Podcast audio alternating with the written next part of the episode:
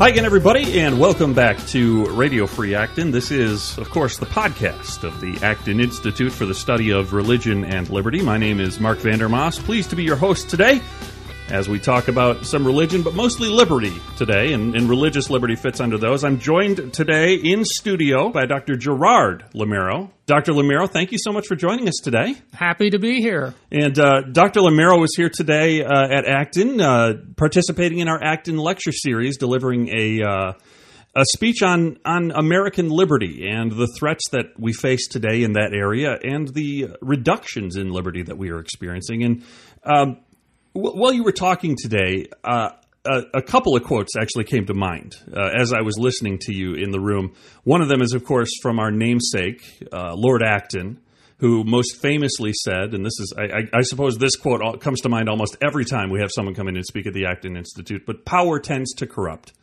And absolute power corrupts absolutely. Famous quote. Very famous quote, and and I think it's applicable, especially as we talk about the progressive impulse in American politics uh, which you talked about today, the progressives, the statists who who uh, see government as a means to do good, uh, a means to shape society.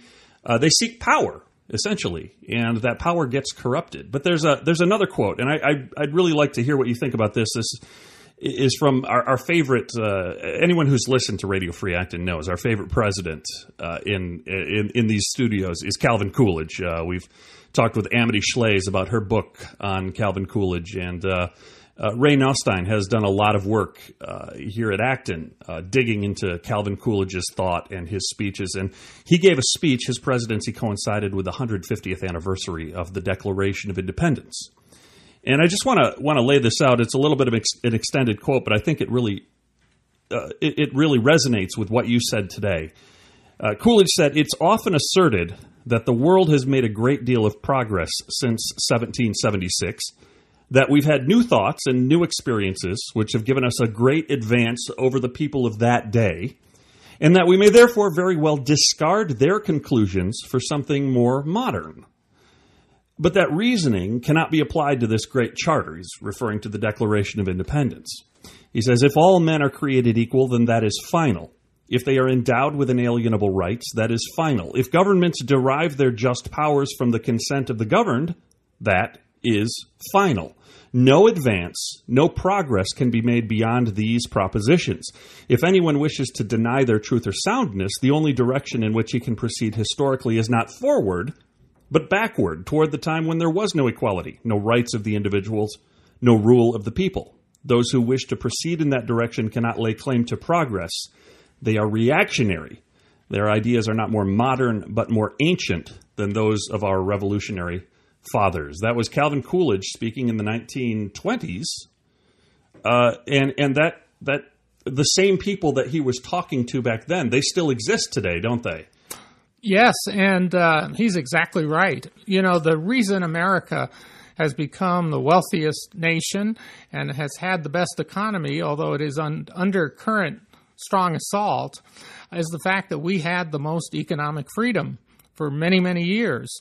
And that freedom allowed new businesses to start, it allowed capital to form and to create startups, it allowed uh, uh, more people to be hired, and the list goes on and on. The economic benefits go on and on. So, yes, freedom leads to, among other things, economic growth and prosperity. When we talk about freedom, uh, there, there's of course economic freedom. That's one of the great benefits that we've had here in the United States over the years. But but freedom is is is beyond just an economic freedom. There are a lot of elements to freedom that you talked about. There are different types of freedom that. The, and there and there are different elements to those freedoms that are necessary in order for us to fully be free. What are what are the you mentioned three chief freedoms, I think, that well, you the, talked about. The three categories that are uh, mainly thought of are religious freedom, political freedom, and economic freedom. But we can dive down another layer, and, and that is that within uh, religious freedom, there are five basic essential components of religious freedom. There are seven essential components of political freedom, and there are 10 essential components of economic freedom. There are also another three, uh, sort of a miscellaneous category of freedoms that are necessary. If you put those all together and add them up, there are 25 essential components of freedom to have a free nation. And we are losing one after another. And we are moving uh, slowly toward a socialist type society with all of the problems uh, that come up when you have that situation. For the sake of argument, can you pick out a couple of areas? Just pick two, maybe maybe one or two areas where you you can see a definite loss of freedom that we've experienced here that maybe maybe uh, sometimes goes under the radar screen. Maybe uh, American citizens don't think too much about it but areas where freedom has been curtailed. Yeah, I go into a lot of those in various chapters in the book. I'll just pick one from each category, major category. Mm-hmm. So, in the area of uh, religious freedom, one of the components, the essential components, is the freedom of expression and action, which means I have whatever belief I have, whatever faith in God I have, whatever religious tradition I belong to Catholic, Jewish, Protestant, what have you. Uh, I have the freedom to express that in the public square. I have the freedom to say, you know, this issue is a moral issue. It's not just a political issue. And here's how my faith informs the morality of this situation. But people are not supposed to mention God, they're not supposed to mention their morality. And so that's one area religious freedom. Uh, let's go to a similar one in political freedom. One of the seven components of political freedom is the freedom of speech and and another one is academic freedom. In both those areas, we're limited every time we turn around. We're not supposed to mention God. We're not supposed to mention our real true beliefs. Uh, Phil Mickelson, the great golfer in Southern California, he said he was upset because 63% of his income was taxed. And he was just hit hard because he complained about his tax bill. Why doesn't he have a right to say what he thinks about the tax bill? Just because he makes more money than the average person, he doesn't have a right to air his opinion? That's ridiculous. And in the classroom, how many kids have been uh, stopped from saying what they want or putting an essay uh, on a topic they like and then getting a bad grade from the professor because they didn't agree with the professor? Uh, in the economic sphere, it's limitless. Uh, all the problems. I'll I'll take one for example that I like to use, and that's uh, the freedom of regulatory restraint. We should have a government. We should be free of a heavy amount of regulations in our life. And you look at our society now. Since 1993, we have around 15,000 new federal regulations. We've had in that roughly the same time period 477,000 public notices which are related to regulations. And uh, we also have on the books today over 15,000 executive orders. Can you imagine? 15,000 orders by the president. Now, you put all that together, that's a lot of stifling rules and regulation. That's part of the reason the economy is in the worst, worst recovery we've had in 100 years because we're being stifled everywhere we turn. And we can go into lots of specifics, but I know your podcast isn't going to last for two days. So we, we could. I, I mean, uh, in, in, theory, we could, but I don't know if our listeners could hang with us for that long. The the the idea that all it, it, I think one of the common ideas that you run into today uh, is that these regulations, the rules, the laws, the executive orders, all these different things that are done by the government supposedly on our behalf are done because they're necessary. They're, it's necessary in order to have a society that functions fairly uh, we need to have an active and engaged government that goes out and watches and and make and, and, adjusts at the edges and sometimes at the center to make sure that there's a there's a level playing field and that everyone has their fair shake. Well, that's not true. Uh, awful lot of these regulations, maybe the the vast majority, are totally unnecessary. Let's take the FDA and new drug approvals, uh, uh, device approvals. In Europe, which isn't exactly the fastest place on earth to get something approved, uh, given their uh, welfare state mentality in many countries, it takes roughly seven or eight months to get something approved so that uh, consumers can use the, the benefit of that, that device or whatever.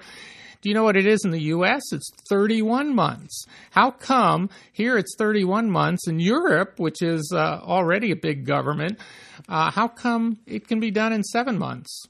It, it's amazing the uh, the level of government that I think Americans have become accustomed to. For a nation that was founded on ideas of liberty, for a nation that was founded out of what, what essentially amounts to a tax revolt in Boston, um, we now probably I, I suppose I, I, think it's probably fair to say that we have more government intervention in our lives, vastly more government in, intervention in our lives that than King George ever imagined uh, when when the when the founding fathers led a rebellion, a revolution.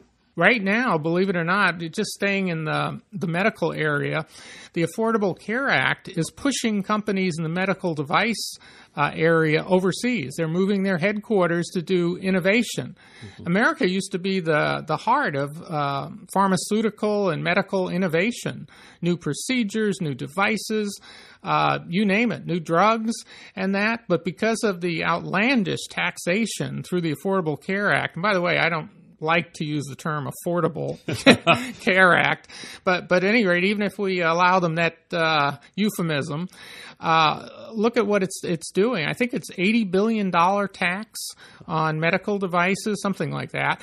And uh, there's a new article in the Wall Street Journal uh, just today on that. And so a lot going on, uh, but unfortunately, it's stifling the economy we could have a much more robust economy. By the way, it's also stifling new job creation. And right now, we have in the working age population about 93 million Americans who are not working. Many have just totally given up because they can't find anything close to what they think they're talented in.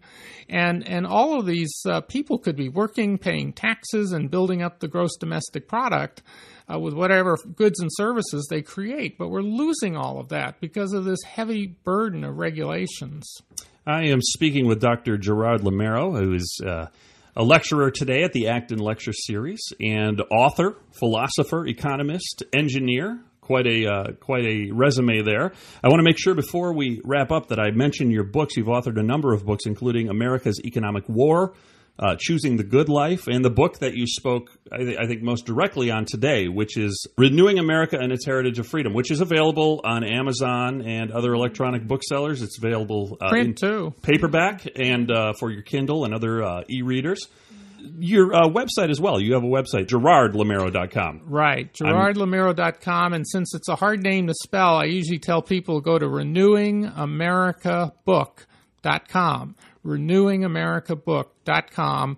That's my website. I do a weekly blog on these type of topics, and uh, it'll give you a lot of free information too. Some great resources there for anyone who's interested in, in freedom. And, and you you in the in the book you've given a lot of uh, tips and advice, and even a plan on what people can do to start reclaiming American liberty every American who loves freedom ought to be active and do what it takes. And there are a lot of good things in there, a good plan to follow, and there's something for everybody. And everybody should be involved. Remember, I believe hardcore socialists in the United States amount to only 15% of the population.